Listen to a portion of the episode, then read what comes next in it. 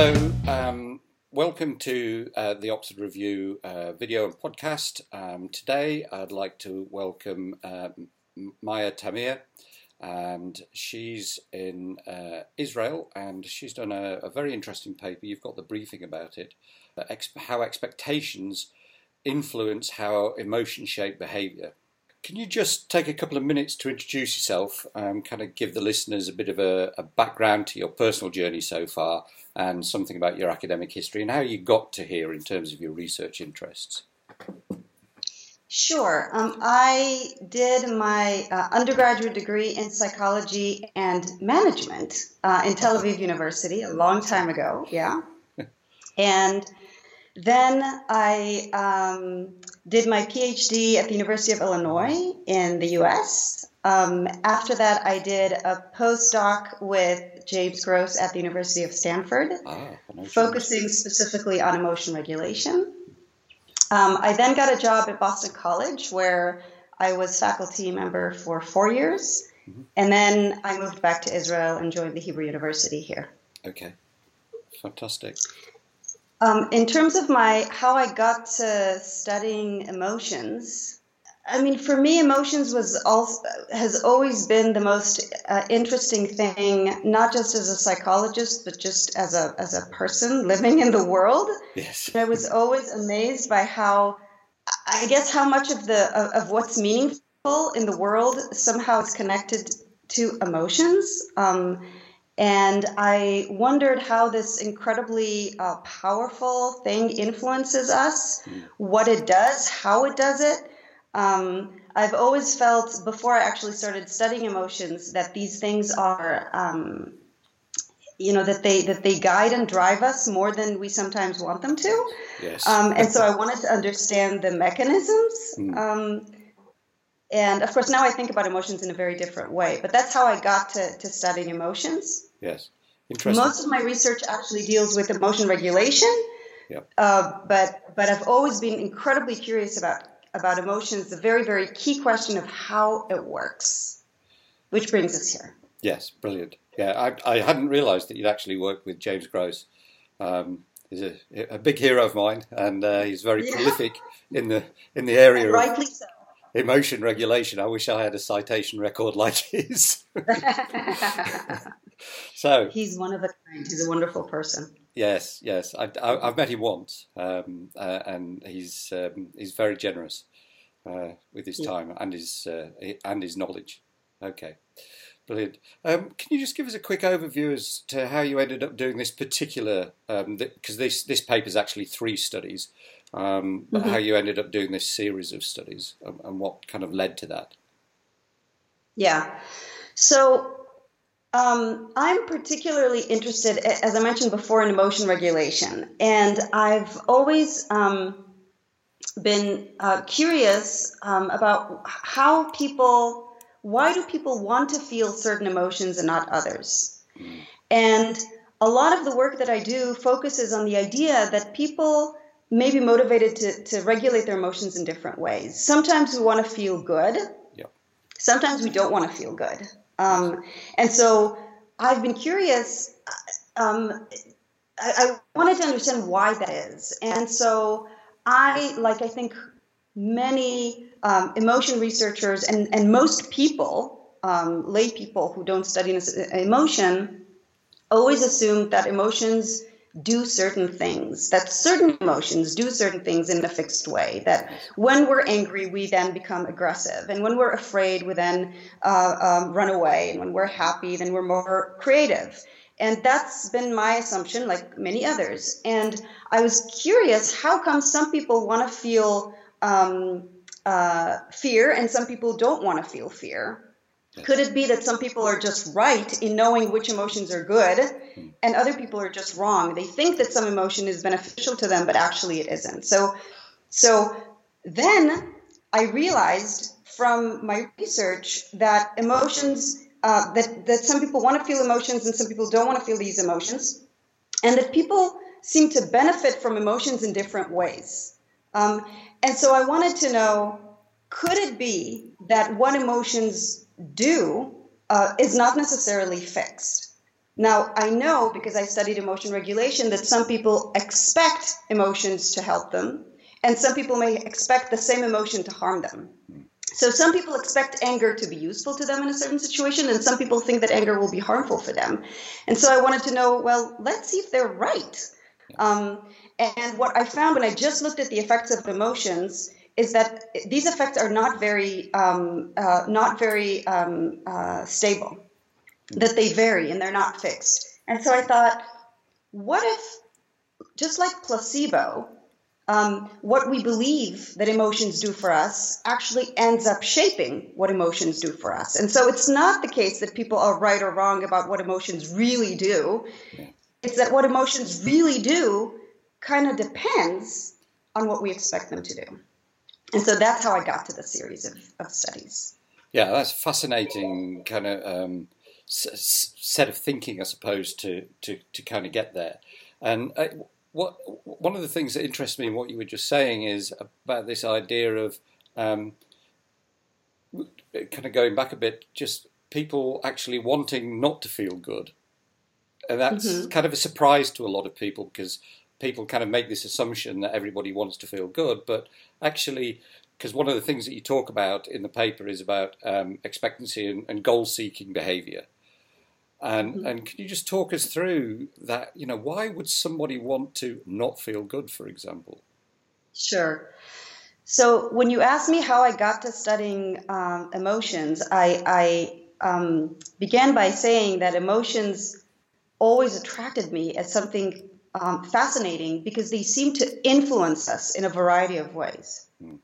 And um, in addition to making us feel good or feel bad, they also seem to drive us to different types of behaviors or different mode of thinking, or even they seem to shape how we interact with other people in very meaningful ways. Yeah. And so, um, one of a, a, key assumption in emotion research is that emotions are generally, not always, of course, but they're generally functional in the sense that they can lead to outcomes that are useful. And this is true for both pleasant and unpleasant emotions. There's a reason, potentially, for us having emotions like anger and fear, because these emotions can serve us uh, in very specific ways when we need them to.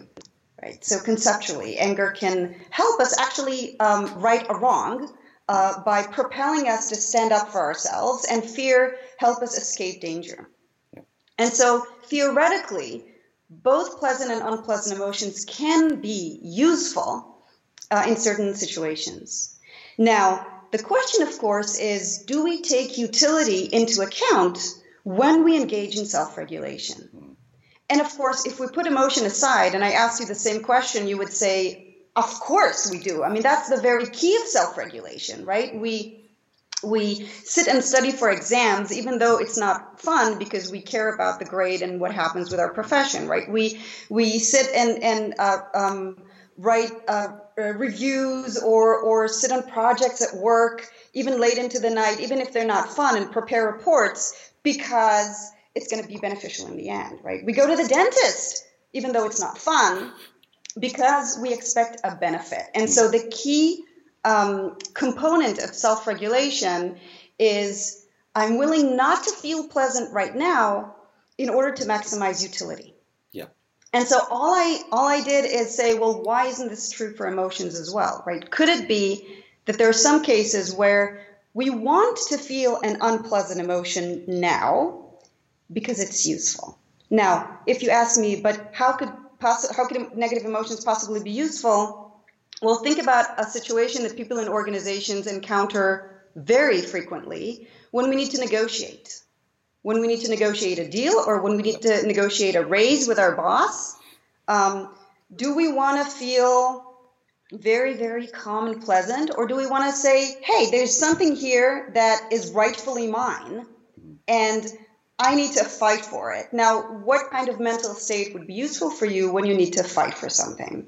Well, I think the answer, by the way, is whatever you think is the right state of mind, but that's a, that's a slightly different question. But you can see how anger, when you need to fight for something, uh, could be something that you may be motivated to feel. Uh, and there are similar um, situations where sadness or fear could be useful, and we may be motivated to feel them in order to gain some uh, uh, temporary benefit. Yeah, and certainly from some of the work that I've been doing, uh, kind of some of the maladaptive um, kind of behaviors that we see in people, um, where people are driving themselves into um, not just fearful states, but depressive type states in order for some form of, as you say, some kind of utility. They see a payoff. Um, so um, one of the, the uh, w- one of my big heroes in in terms of um, therapy, for example, is uh, I don't know whether you've come across Frank Farrelly. He he mm-hmm. does um, he's he's very interesting. One one of the things that he was talking about was um, so he's seeing patients um, in terms of uh, emotion regulation, and he said he was watching some of his patients arrive, and they seemed quite fine, uh, walking across the car lot. Uh, getting into the building, going up to his room, waiting in the in the ante room, and it wasn't until they walked into the room suddenly they started to emote, and um, he started to realise that it was having a, a utility. They wanted him to believe something in order, and therefore they started to feel that emotion and and portray it. Whereas in other sets of circumstances, in other situations, they they wouldn't portray it because it, it, it wasn't serving some kind of utility. And it kind of feels a bit weird to say that sometimes we kind of put on sadness or something for that kind of utility. But I, I you know. So we have a beautiful paper uh, um, and now additional work that's going to come out um, showing that depressed people want to feel more sad than non-depressed people and um, that's you know in our conversation it's something that you and i um, find quite intuitive uh, but most people uh, not only they they don't find this intuitive for people who are not depressed, but they find it especially surprising when you think about depressed people, right? Because if there's anyone in the world who should not want to feel sad, mm. it's people who are clinically depressed. Um, but if you give people who are clinically depressed the opportunity to regulate their emotions in whichever direction they choose, and you teach them the most effective strategy and they understand how to use it, what we find in the laboratory, and actually outside the laboratory now too, they use these tools that you give them to increase or maintain their sadness rather than to decrease it. Um, and they don't, they choose actively not to increase their happiness.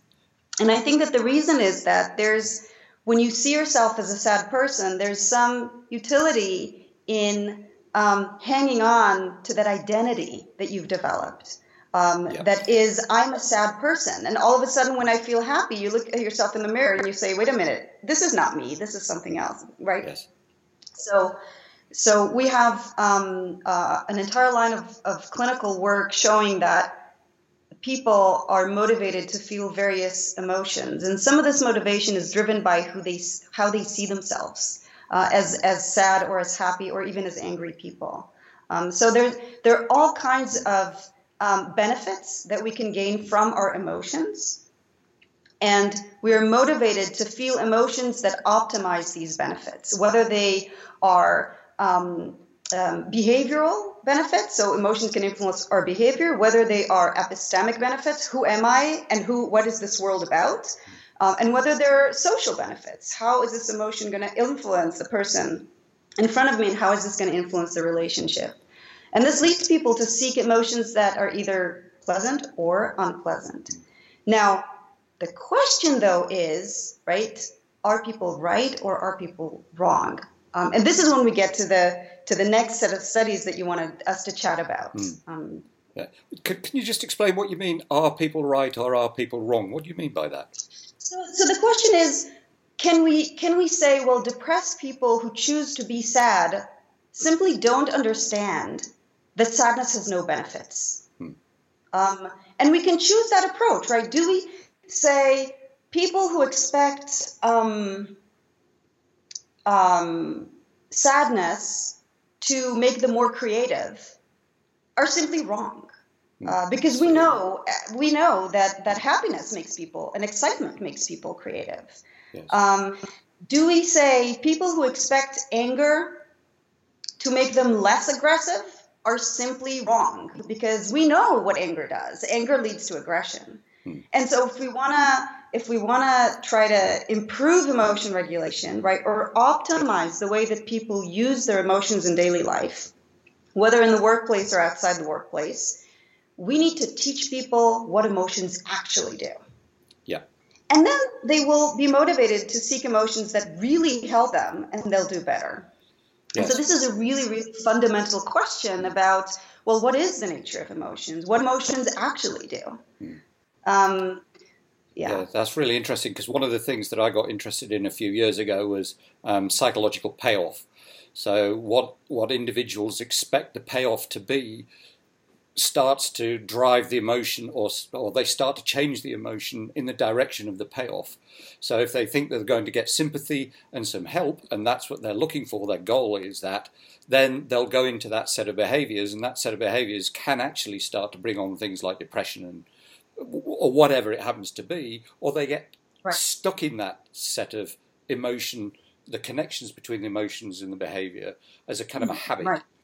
and then that becomes um, actually clinically quite quite a problem because that habit gets stronger and stronger and harder to break um, as, as, time goes on. Yeah, that's really interesting. So, can we just go back to this, the paper that uh, actually we're talking about about how expectations um, influence uh, and shape behaviour? Can you just talk us through the three studies very quickly? um, and and what you actually what you actually did, Maya. So our key question was, um, could it be that emotions don't have a one-to-one connection with behavior, but rather that the way that emotions influence behavior is much more complex than that, and that people um, learn from experience how emotions typically shape behavior, right, in daily life. And they develop these expectations about how emotions are likely to influence behavior. And then once they have an expectation, and by the way, this expectation could come from a variety of sources, like our culture, for example. Once they have that expectation, like many other expectations that influence many other outcomes, this expectation then influences how their emotional experiences actually shape their behavior. And I mentioned before the placebo effect. And so the idea is that emotions could be a little bit like placebo. When we expect them to work in a certain way, they do end up working in a certain way. And so what we did in this series of studies is test this empirically. Now, how do you test a question like this? Well, if you want to know whether expectations influence the way that emotions shape behavior, you need to first of all um, manipulate expectations about what certain emotions are likely to do you have to manipulate emotional states to see whether there's a causal effect of emotions on behavior. And then you have to measure behavior in an objective way. Um, so otherwise, you know, any type of whatever people say about their behavior could just be a way of rationalizing or, or explaining uh, an association that isn't really there. So what we did in the studies, we tried to think about um, contexts in which we assume emotions to, be, to influence behavior in a certain way, contexts in which we know we can assess behavior objectively. And then we manipulated emotions, we manipulated beliefs, um, and we measured the influence of emotions on subsequent behaviors. So I can give you one example of, of one of the three studies. Um, we all we all know, obviously, um, that anger leads to aggression, right? And not only do we all know this, um, as a culture. Um, not only do we all share this cultural assumption, but I myself ran a study where I the entire study was based on this very idea. And right, because I wanted to show in, in, a, in a study a long time ago that people want to be angry when they think that anger is going to be beneficial to them. So I said, well, let's have people play a computer game. And unfortunately for all of us, I think personally, there are a lot of very, very aggressive games out there where the goal in the game is to kill as many um, uh, um, players in the game, right? Virtual players in the game as you possibly can. And you get points for each person that you kill. And you walk around with a gun. It's called a first person shooter. I discovered that for the purpose of this study. Anyway, right? So you walk around, Amazing. you can see how yeah. narrow my world is. You, you walk around with, with guns and, you, and, and, you kill people to get points, right? Yeah. And so I thought, well, this is a wonderful platform to test ideas about what anger does. And we actually got people angry in the lab. We had them listen to heavy metal. And there's a great reason why we had we made people angry by listening to angry music.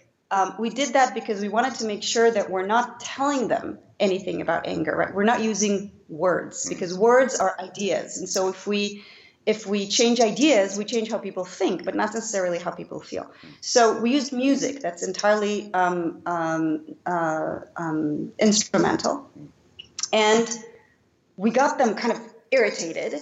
Uh, and we know this because they told us that that's how they felt. Yeah. And then we had them play the, the first person shooter, and we saw that people who were angrier actually did kill more people. Um, oh, wow. So, yeah, in the game. So I said, well, why do we kill more people in the game, right? It could be that it is really because anger makes people more aggressive, or because all these people, as I actually know, because I asked them, they expected anger to kill more people. So in this study, in the paper that we're talking about, I took the very same task um, and um, people were told that they're going to play um, uh, a game. And um, then we told them, you know, we, we gave them bogus, to manipulate their expectations, we gave them bogus information from presumably uh, prior participants in the game. And so they got a little input saying, you know, to do well on this game, uh, you have to be really focused. which makes a lot of sense and is entirely unrelated to emotions. But some of these little inputs said something like, um, I arrived at this game and I was really irritated because of something that happened on the way to the lab, and then I did really well on the task. Right? So we gently, right, we we insert the idea that anger could be beneficial. And this is basically what we did to make them potentially expect anger to be useful in that task. Um, then some people, so some people were told this thing, and some people were told that either anger is, is unrelated or that anger um, is, uh, can be harmful. And then we um, induced anger in some people by having them listen to the uh, um, uh, angry uh, music um, and other people listened to neutral music that did not get them angry. And then we had them play the game where there it's, it's a first person shooter. Fantastic. You get a, a, a, virtual gun and you have to kill everybody around you. Mm. And we counted the number of people that were killed. Ah. Yeah. So um, many people who study emotion would say anger leads to aggression. And therefore, whether you believe anger is whether, you expect anger to help you, whether you don't expect anger to help you, that shouldn't make any difference whatsoever on what anger actually does. People who are angry should be more violent than people who are not. Yeah. But that's not what we found. Um, what we found is that the impact of anger on aggression was dependent on what people expected anger to do. People who expected anger to help them killed more people than people who did not expect anger to help them. Brilliant. Actually, they're so interesting because I did.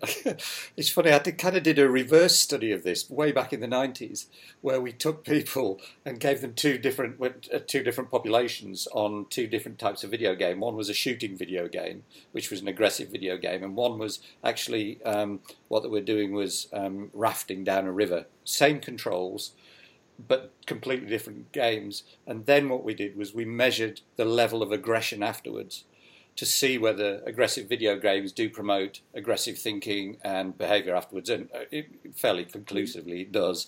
Um, just just doing that, those kinds of activities creates, at least for a short while, um, the, the, the, it, and I suppose it depends on how often you're doing it. But that's really interesting. It's a great way of doing it. So, what can practitioners take away from this in organisations that, that can help them at a kind of an organisational level or for their own personal behaviour in terms of kind of uh, regulating their own emotions or understanding what's going on in organisations, Maya? Well, I think perhaps the most important thing to take away from this is to understand that emotions are not these fixed um, um, machines, right, that operate in the same predictable way. Um, they're very flexible and they're very malleable and they're very dynamic. And they're likely to influence people in the way that they that people expect them to. And so if you want people to optimize or maximize whatever benefit they gain from their emotions, then maybe one way to do it is instead of working really hard to change emotions, which is wonderful and important, and I think both you and I share our passion uh, for emotion regulation, it's also incredibly hard to do. So what we can do is we can try to change what people think about their emotions and what people what people expect from their emotions. Um, and that is something that that is something that um, can help um, managers and employers and employees use their emotion better if they can try to cultivate beliefs about emotions that are more reasonable. Yeah. Um, and you know, we all have beliefs about emotions that are um, uh, kind of uh, potentially uh, dangerous. Uh, we all believe that happiness is, is amazing and wonderful and the best thing ever in the world. And especially, you know, in some countries, especially in the Western world. And we've developed such a, uh, um, such a strong belief about about the the uh, importance and utility of happiness that we start to blame ourselves if we don't feel happy. Yeah. And so people feel bad that they're that they feel only a little happy and not extremely happy. um, and so that's another example of how our beliefs about emotions may be as important as our emotions themselves. Yes. And so changing these beliefs in a way that is useful, uh, both you know instrumentally but also psychologically, um, I think is, is, is, a, is an important point to take from this research. Yes, yeah, and, and this whole idea that actually beliefs drive an awful lot of the outcomes that we have, behavioural outcomes, through our emotions, is quite critical for people in organisations, and not assuming that an emotion will necessarily lead to a particular outcome. You okay? Have you got some water there? I'm just choking oh no, death. no, we can't. Don't choke. we need you. yeah, and, I think that's I think that's really important for people to, to understand in organisations. I actually think that, that there's another aspect in organizations that is especially important um, in this um, respect because organizations are also oftentimes, not always, but often um, a, a multicultural setting where people from all kinds of backgrounds come together um, for to, to, to do something together. And it's important to understand that different people can have a different set of beliefs. Um, people who come from different cultures or different backgrounds, or people from different ages or different gender, um, can bring different beliefs to the table, and these beliefs could change how their emotions impact them. Some people in some cultures think that worry is terrible. Um, other people think that worry is, wonderful. And so different people may work better if they're worried or not.